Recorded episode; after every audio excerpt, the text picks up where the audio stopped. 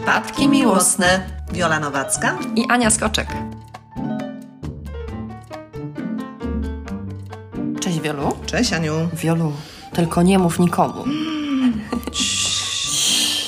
Dzisiaj będzie o tajemnicy. Chciałabym Ci się zapytać o to, czym są tajemnice w związku, o czym powinniśmy sobie mówić i czy taka szczerość, można powiedzieć, do naga jest wskazana, o czym powinniśmy sobie mówić, a co być może powinniśmy przemilczeć? Jest coś takiego? To zacznijmy. Właśnie. Od początku, nie? Ja chciałam tak zgeneralizować w ogóle na początek, żeby nie mówić językiem, co powinniśmy, a nie co powinniśmy, bo wtedy nie wiadomo, kto ustala reguły i kto czyni sobie takie prawo mówić, co powinniśmy. Posłużę się taką wiedzą psychologiczną o tym, co leży w prawach ludzkich. Już o tym zrobiliśmy do czego jeden ludzie mają odcinek. tendencję? Tak, nie, do czego mamy prawo jako ludzie. A, okej. Mówiliśmy o granicach i użyłam tych sześciu obszarów i teraz też je przytoczę a propos tych tajemnic. Czyli jako indywidualne jednostki mamy takie prawo do swoich własnych myśli, do tego, czy je wyrażamy, czy nie. Do swoich uczuć, wiesz, tak samo. Możemy je wyrażać, nie wyrażać. Do swojego ciała, jak się z nimi obchodzimy i co z nim robimy. Do swoich rzeczy, czasu, przestrzeni. To wcześniej rozwijaliśmy. Ale zobacz, wchodząc w relację z drugim człowiekiem, tworzymy pewne więzi wspólne, ale nadal jesteśmy ludźmi, którzy te prawa mają takie, jak, jak mieli przed połączeniem się w pary. I to, co dotyczy ich takiej prawo do prywatności, to te prawa dalej wyrażają. I w ramach poczucia prywatności nie jesteśmy tak naprawdę, wiesz, zobowiązani udostępniać swojego czasu, swojego ciała właśnie, albo wszystkich tych Czyli praw to nie jest tak, uczuciowych. że w parze stajemy się jedną, jednym ciałem. No właśnie nie. I chodzi o to, żeby dowiedzieć, że ja promuję taką wiedzę, że bez względu na to, co nas łączy z tym partnerem i na jaką bliskość się umówiliśmy, nadal mamy prawo dysponować tą prywatnością w ramach tych sześciu obszarów. Dobrze jest o tym mówić, mówiąc o, o tych tajemnicach, że nie jest na przykład wykroczeniem przeciwko drugiemu zataić na przykład takie rzeczy, czyli nie mówić o, bo zataić to tak jakbyśmy już coś robili złego, rozumiesz, Mhm. Już, nie? tak, tak, jakbyśmy coś Tak, przeskrobali. że, że mamy prawo właściwie, jeśli tylko mamy taką potrzebę dużej indywidualności, zachować dla siebie to, co się dzieje z naszym ciałem. Czyli na przykład nie mówić partnerowi o chorobach? Dopóki nie jesteśmy umówieni na wspólne posiadanie dzieci, to możemy uznać, że to jest nasze prawo nie mówić o, o ciele. Chociaż ludziom się to wydaje nieprawdopodobne i wchodząc w związki zwykle sobie roszczą taką wiedzę i wtedy... U, u... No ale wiesz, roszczą, bo się martwią, nie? No właśnie, Tak, ale tak. zmartwienie jest czymś innym, wiesz. Ja się o ciebie martwię, więc ty mi powiedz od tego, że ty mi musisz powiedzieć, bo jesteś ze mną w parze. Rozumiesz, że dalej mamy prawo powiedzieć, ale ja jestem z tobą w parze, ale dalej to jest moje prawo zachować dla siebie, co się dzieje z moim ciałem. Tak samo nie musimy się dzielić swoimi poglądami, mimo że ktoś może powiedzieć, a nie powiedziałeś mi o tym, a wiedziałeś, nie?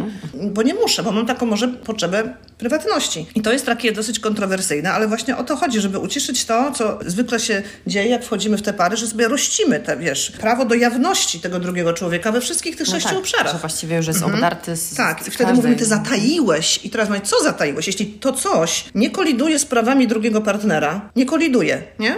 To znaczy, że to nie jest zatajenie, to jest moje prawo do prywatności. Czyli na przykład, co by było zatajeniem? O, że umówiliśmy się na te dzieci, a on zataił chorobę genetyczną i nie powiedział. I to jest zatajenie, tak? No Albo na przykład bo dzieci będą nie wspólne. powiedziała tak, nie? że, że nie może mieć dzieci, nie? A się Tak. na to, że... To, a już wie o tym. Mhm. Czy na przykład, y, nie wiem, choroby psychiczne, tak samo, nie? W rodzinie dajmy na to. To jest, być może powinniśmy to sobie, jeśli mamy, chcemy mieć potomstwo, to żeby ta druga strona wiedziała, że jest jakaś szansa udostępnienia genu dalej. I to jest wtedy coś, co możemy mówić, że jest zatajone. Choroby w ogóle psychiczne, jeśli przechodziliśmy takie i wiemy, że to są choroby, które na przykład do końca życia będziemy musieli brać na nie leki, no to też partner prawdopodobnie powinien wiedzieć, co? Co sądzisz o tym? Czy na przykład jego partner, partnerka zmaga się z jakąś chorobą, na którą do końca życia będzie musiała i musiał brać leki? Wiesz, Wiesz, to jest kwestia właśnie troski o partnera, ale nie, żeby nam się troska nie myliła z, z roszczeniem, tak? Że on coś musi, żeby uszanować czasami No, ale jeśli ta prawo. choroba może mieć wpływ na życie, tak? Czyli jeśli, no nie wiem, no Kiedy masz... zaczyna mieć, to tak. Teraz pytanie właśnie, w jaki sposób to No, y, są takie będzie. choroby psychiczne, które powiedzmy, że jeśli nie bierzesz leków, tak, A no to to, wiadomo, one to mają wiadomo. ogromny wpływ na, Oczywiście, na życie. to nie? oczywiste No, jest dla nie mnie, że choroba psychiczna to już zakrawa na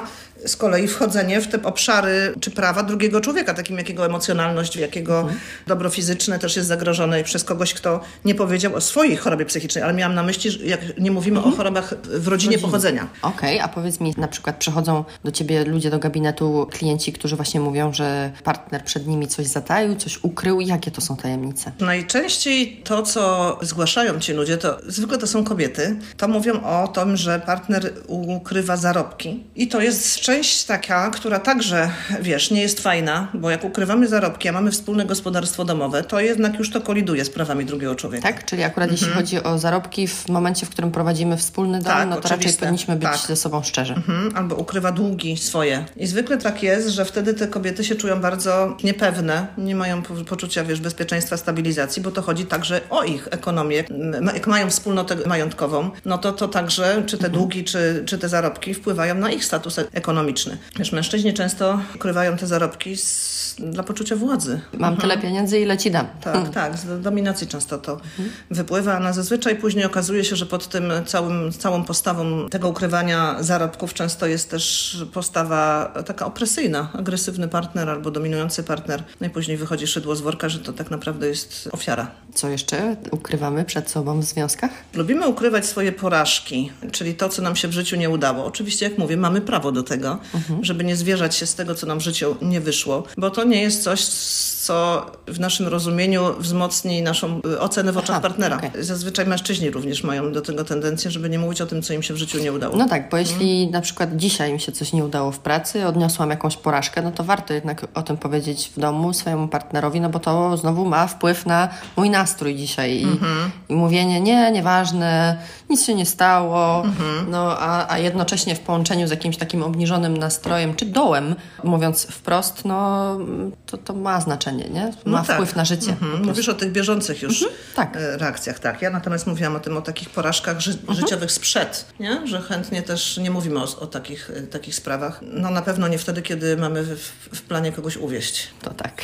Także ukrywają uzależnienia swoje przed sobą partnerzy. I to także nie jest fair, bo no, na pewno uzależnienia wpływają na to, co się z nami teraz dzieje, jak razem mieszkamy. No ale to też bywa często przedmiot ukrywania. Wiolu, a Mhm. powiedz mi, liczba partnerów seksualnych. Czy to jest coś, o czym powinniśmy sobie mówić tak bardzo dokładnie i opowiadać sobie o takim życiu tak w szczegółach, będąc w związku? Ja uważam, że ta prawda nie jest nikomu potrzebna i tu w tej sprawie też bym się powstrzymała. Nie mówię o, o kłamaniu, tylko żeby powiedzieć partnerowi, że to jest temat o moje wrażliwe dane, czyli moja prywatność. Ponieważ ta szczerość nikomu jeszcze nie, posłużyła, powiem Ci. Nie wiem po co to miałoby być i komu. No wiesz, bo Mimo, właśnie, że- bo się mówi, że No żeby partnerzy być, to często, tak. wiesz, po, po to pytają, żeby kontrolować znowu, A. dla władzy. Albo dla jakiegoś, wiesz, swojego ego. Natomiast to zazwyczaj źle działa na tego, kto się dowiaduje, że wiesz, że to już jest taka kolejka przed nim na przykład. Nie jestem za tym, żeby ten rodzaj szczerości, w ogóle nie, nie, nie wiem, co miałby wnieść. E, Ci, co e, ukrywają zarobki, często po drugiej stronie są to kobiety, które ukrywają zakupy. Co O! kupiły i za co. Wiesz, jeśli temat... Czyli ten- co dostałam to w prezencie na Wiesz, jeśli przykład. temat pieniędzy jest jakimś takim wrażliwym tematem w tej rodzinie, to ona będzie, wiesz, często to kobiety znowu myślą sobie, że muszą ukrywać ile za co kupiły, jeśli coś tam nie pasuje z tymi z tymi z Albo tymi mówić, pieniędzmi. że te buty wcale nie kosztowały 500 zł czy 1000, tylko były w promocji 50%. No to już jest pewien rodzaj manipulacji. A my mówimy o tym, czego w ogóle się nie mówi, nie? Tak, bo ten temat drugi poruszymy w osobnym może. Tak? Co, jak mani- ludzie manipulują komunikatami, żeby nie wyszło tak, a nie nie. Jeszcze Ci powiem, co jeszcze ukrywamy. W skrajnych przypadkach właśnie ukrywamy jeszcze, powiem Ci na przykład to i miałam do czynienia z taką, z taką kobietą, która przez pół życia ukrywała fakt, że ma dziecko z kimś innym niż z, z tym partnerem, z którym go wychowywała. Oj. No i to takie grube są historie, ale także, wiesz, ludzie sobie to robią. Czyli siedzą na tej bombie przez całe życie, a potem wystarczy, wiesz, zbadać krew i się okaże, nie? Albo ktoś miał Mhm. A wypadek. to, to jest takie obciążające chyba, co? To jest bo jak można właśnie prowadzić jak takie normalne życie, mając taką ogromną, tak, tego kalibru tajemnicę z tyłu pleców, co? Ale ludzie sobie takie rzeczy robią. Zwykle ze strachu przed konsekwencjami. Nie? A potem już jakoś idzie, nie? Bo to pewnie może być taka tajemnica mocno odczuwalna czy ciążąca przez pierwsze kilka miesięcy, a potem to już jakoś jest, nie? Potem to już głupio, bo tak długo było, że głupio się przyznać, nie? No tak. Właśnie to nam się zazębiło z Twoim pytaniem, dlaczego ukrywamy? No właśnie choćby ze strachu przed konsekwencjami tego, co nam się wydaje, że się stanie, jak ujawnimy naszą jakąś tam prawdę. Strach może być przed samym konfliktem, który z tego wyniknie, ale także, wiesz, ludzie się boją porzucenia, czyli rozpadu związku. To jest ta najgorsza konsekwencja, jaką sobie wkręcamy, kiedy myślimy, że powiemy komuś prawdę. Czasami o to właśnie chodzi, że ludzie mają tak silny lęk przed porzuceniem, że sobie wkręcają, że wielu rzeczy nie można powiedzieć, bo nie będzie im darowane. Bo ten obraz idealnej Tak. kobiety czy idealnego mężczyzny w związku legnie w gruzach i, Tak, i już nie wiesz. będzie czego zbierać. Taką jeszcze to ma funkcję bardzo częstą, taką niepozorną, żeby nie zranić kogoś tam. Czyli, A, czyli to z są- troski. Wiesz co, taki był fajny film polski niedawno na Netflixie o takim chłopcu, no tam już nie pamiętam. Mhm. I tam właśnie dziadek tego chłopca bodajże mówił mu, że są, jest kilka rodzajów kłamstw i właśnie mhm. to jest kłamstwo takie dla dobra drugiego człowieka, jak się go kocha. Czyli można powiedzieć, że, że jest taki rodzaj właśnie kłamstwa i tajemnicy, tajemnicy którą się trzyma mhm. dla dobra drugiej osoby. Wiesz, ludzie tak myślą, czyli myśląc o tym, że co kogo zrani, bardzo często popadamy w pewną iluzję, że ta nieszczerość ratuje cudze emocje. No to wystarczy zaryzykować kiedyś i sprawdzić, czy tak naprawdę jest, ale wielu ludzi robi to na wyrost. I z tej troski wychodzi wtedy nieszczery związek. Musielibyśmy kiedyś to sprawdzić, czy z tym konkretnie partnerem będzie właśnie tak, jak nam się wydaje, że jego to tak porani, że on się nie podniesie. Na drugą nóżkę to jest tak, że być może coś nas, jakaś sytuacja nas tak ciśnie, że bardzo chcielibyśmy temu partnerowi powiedzieć, albo ona właśnie wpływa na takie codzienne funkcjonowanie, ale z drugiej strony jest też część tych rzeczy, które warto sobie uświadomić, że mamy prawo nie mówić o nich i powiedzieć mhm. partnerowi, słuchaj, po prostu nie powiem ci nic na ten temat, bo tak jak mówiłaś mhm. wcześniej, to jest moje. Mam taką prawo do prywatności. Właśnie o, trzeba to sobie rozrachować, bo często ludzie myślą, że, że są muszą. zobowiązani mhm. powiedzieć i, i mimo tej niechęci wewnętrznej e, czują poczucie winy i z tego powodu gadają, a potem z tego tytułu mogą się wywiązać kolejne dramaty. Więc najpierw to ze sobą trzeba ustalić, czy ja muszę mówić, czy ja chcę po prostu, mhm. tak? Bo jak muszę, to muszę sprawdzić, dlaczego mi się wydaje, że muszę. Czyli przelecieć sobie te sześć obszarów i sprawdzić, czy na pewno ja jestem u siebie, czy, czy też wiem, zranię tym drugiego partnera, bo to bardzo ważne kryterium. Czy to dotyczy także jego, czy ja mogę chronić swoją prywatność, bo przecież każdy może. I kolejna rzecz teraz. Dlaczego, wiesz, ukrywamy? Bo nie czujemy się w związku bezpiecznie i tak naprawdę wiemy, dlaczego nie czujemy się bezpiecznie, bo ten konkretny partner już nas na przykład zawiódł parę razy, kiedy mu zaufaliśmy i powierzyliśmy coś ważnego. A. Więc to też jest tak, że to jest wiesz, domena takich no nieco toksycznych związków, w których nie możemy czuć się bezpiecznie i nie możemy mówić prawdy, bo będzie wykorzystane przeciwko nam. Albo właśnie przy pierwszej lepszej awanturze będzie, bo ty No to jest właśnie wykorzystanie. To jest, tak, to jest właśnie jeden ze sposobów mhm. wykorzystania takiego poniżenia. Tak, tak, tak, dla dominacji, władzy, dla wiesz, wygrania konfliktu. No i jak mamy takiego partnera, który wykorzystuje te wrażliwe dane, to za jakiś czas przestaniemy to robić właśnie dla, dlatego, że nie czujemy się już bezpiecznie. Ale wiesz, są też ludzie, którzy mają taki wielki poziom nieufności, wcale nie z powodu tego aktualnego związku, tylko pamiętają, że zostali zranieni, wiesz, kiedy, kiedy przez rodziców, przez, rodziców, przez mhm. poprzednich partnerów i mają, wiesz, tę nieuleczoną nieufność, która nie jest zdrowa i w sumie nie odzwierciedla tego aktualnego związku.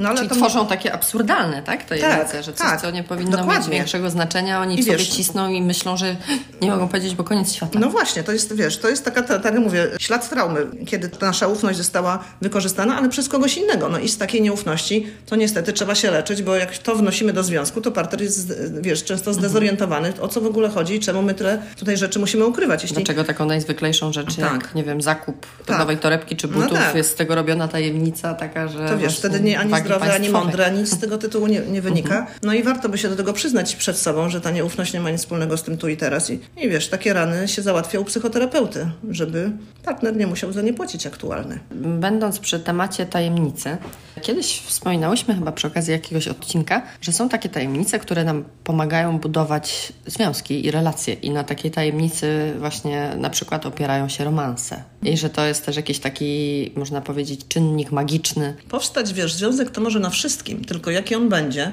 od tej tajemnicy. Wiesz, jeśli zaczynamy od kombinowania, i od tajemnic i od nieszczerości się do niej bardzo przyzwyczajamy, to bardzo często ona wrasta też w nasz sposób rozumowania, wiesz, umysłu i, i duszy. Funkcjonowania I to, też. Naprawdę. Powiem Ci, że miałam taką parę, która przyszła do gabinetu, nie wiem, rok po tym, jak mieli romans zatajony mhm. i wtedy się świetnie mieli, chyba przez trzy lata. A jak zaczęli, jak porzucali te małżeństwa, swoje i się ze sobą związali, to się okazuje, że oni nie mogą normalnie funkcjonować. I to było właśnie o tym, że wiesz, połączyło ich ta niezdrowa część osobowości, którą jest kombinowanie, kręcenie, ukrywanie i, i nieuczciwość, no i jakoś to ich później zaczęło wyniszczać.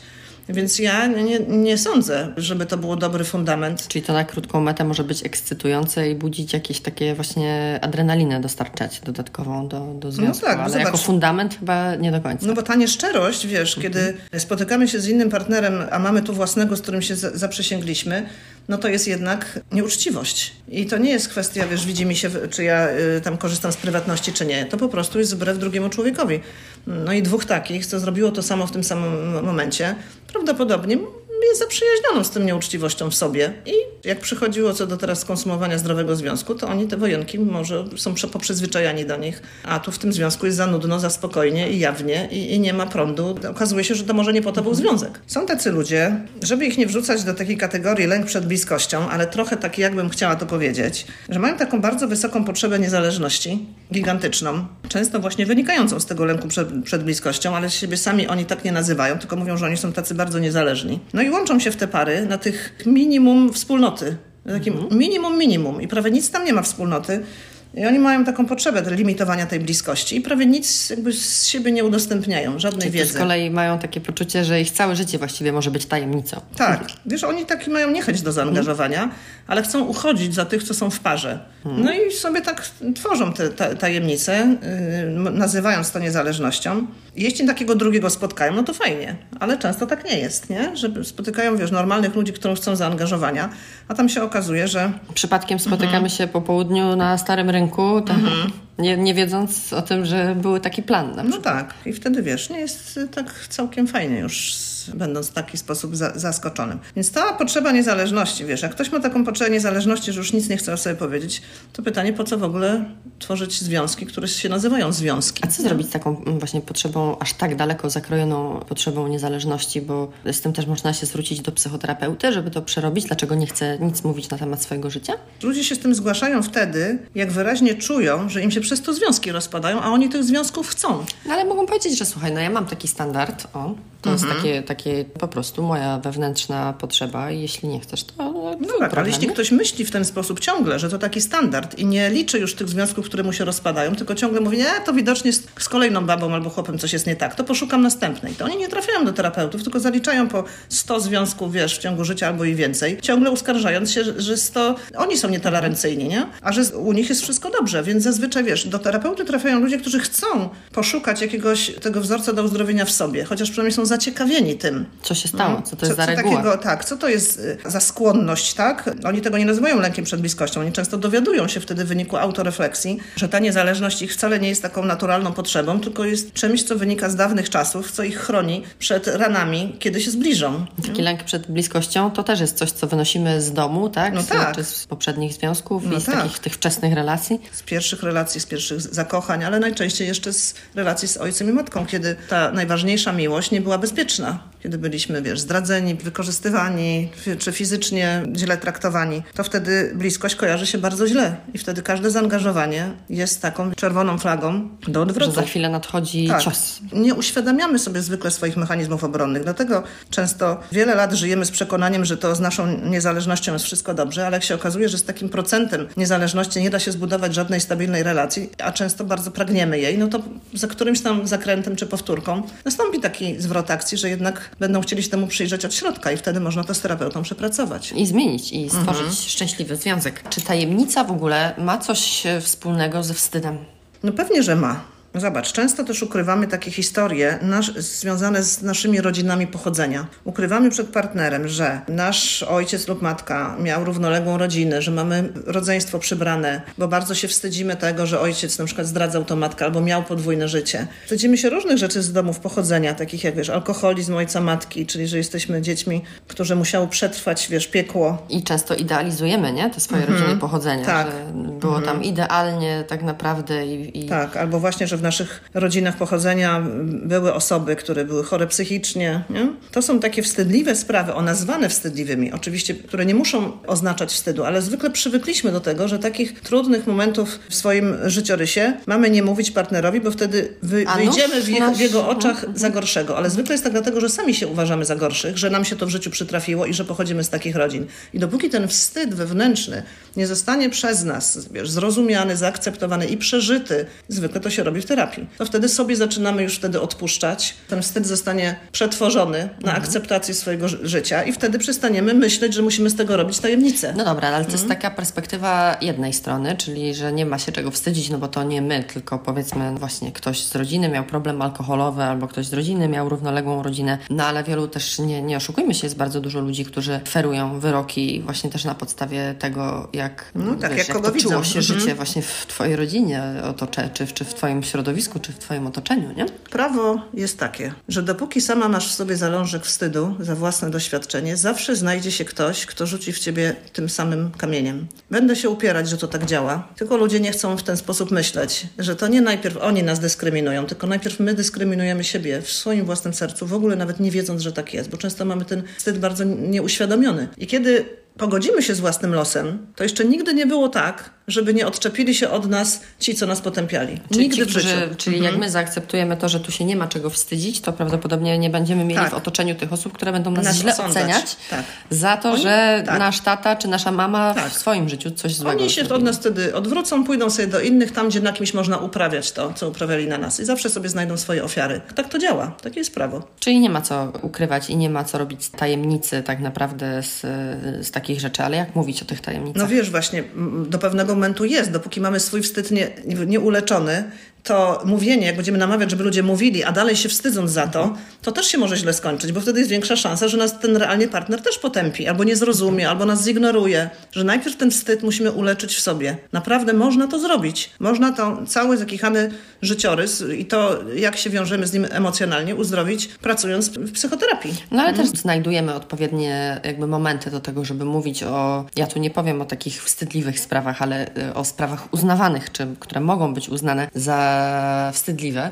Y, No to nie mówimy o tym na pierwszej randce, na drugiej randce, albo nie wiem, nie wypalamy na ten temat opowieści, będąc w sklepie, stojąc w kolejce, tylko to też zawsze musi być jakiś moment, tak? Odpowiedni do tego, żeby. Wiesz, zawsze wtedy, kiedy już sobie deklarujemy zaangażowanie, to wtedy mamy takie, jak już wiesz, spotykamy się wystarczająco długo, żeby padły słowa kocham cię, to one nas często otwierają na zaufanie, przynajmniej na nadzieję, że, że będzie nam wybaczone, jak powiemy swoje najciemniejsze strony. Że za, zazwyczaj na tym etapie wtedy składamy w ręce drugiego swoje największe tajemnice, bo czujemy, że już Że możemy możemy. i że nie będziemy odrzuceni już na tym etapie, gdzie jest takie zaangażowanie uczuciowe. No ale jak mówię, dopóki sami się nie pogodzimy z tym swoim, no to co tam mamy, to często jest tak, że od partnera też tego wsparcia nie otrzymamy należytego. No, czyli przede wszystkim wracając do początku, można powiedzieć, tego odcinka i, i do tego, co przewinęło się w tak zwanym międzyczasie, to i tak na samym wstępie warto ocenić, czy my chcemy o czymś mówić, czy Tak. mamy, czy nie chcemy. No prostu. właśnie, chodzi I o te mamy. prawa, tak? Że o chodzi, czy ja mam, czy ja muszę, czy jestem zobowiązana,